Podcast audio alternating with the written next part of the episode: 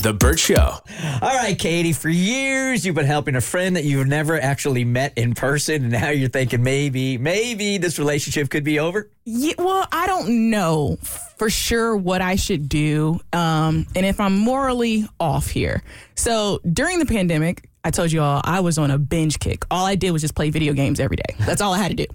And Are you still playing your Monopoly game? no, I deleted it. I got tired of it. I got bored. Oh, how about that? Good for you. Oh, it's just like real Monopoly. yes. Play for 30 days. This is enough. I think only like 4% of Monopoly games ever really get completed. Yeah, absolutely. and that's probably high. yeah. So um, I was on a gaming kick and I made a lot of gaming friends, especially like on Fortnite. And one of my friends, he lives in New York and we became close. Like we would play like every day and we learned a lot about each other and stuff like that. We follow each other on social media. I know he's a real person and not just some creep in his mom's basement. Like I know what his occupation is. We're like the same age, all this stuff.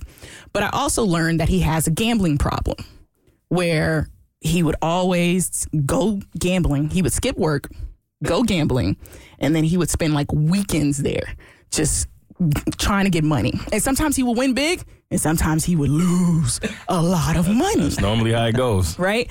And so as he would be telling me about like his his like highs and lows, one day he asked me, "Hey Katie, can you send me a screenshot of like your map like from where you are to this address?" Um cuz I got to send it to my job. I don't want them to think that I'm in my state. Uh, And so I wasn't thinking anything of it. I was like, all right, cool, whatever. So I sent him a screenshot that had like basically from Google Maps from like some random city from where I am. It wasn't like directed to my home address. It was like one random city that I picked to the address that he gave me. Sent him a screenshot. He's like, all right, cool. So now it's become a like every three to four months, if he's been gambling and he's not going into work, he'll hit me up like, hey, can you can you do this favor for me so he can get out of work?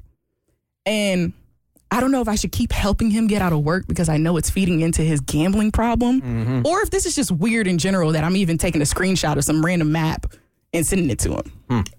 And a person that you've never met in person? Never met him in person. Yeah, it's a little odd. A little bit. Yep. Okay, good. What do you think, Abby?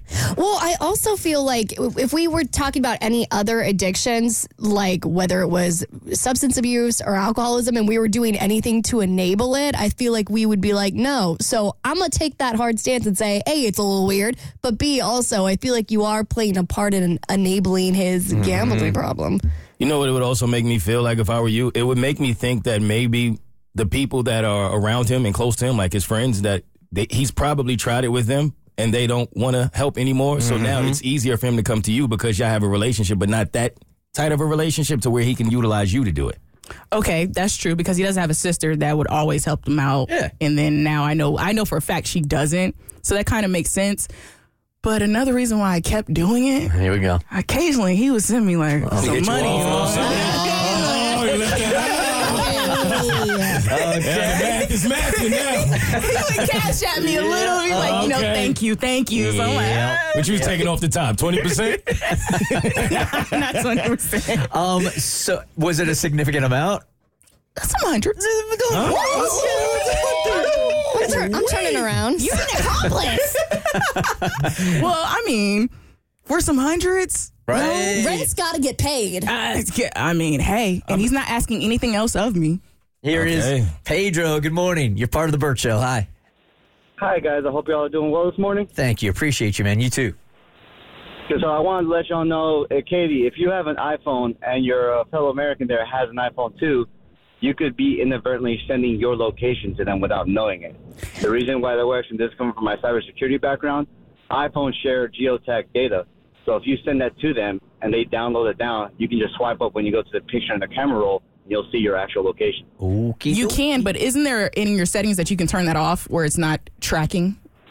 You can, but don't be surprised with advances nowadays. Hackers, scammers, they find ways around it. Uh, cyber is a whole other domain. So you're suggesting this friend, quote unquote, could be a scammer the entire time?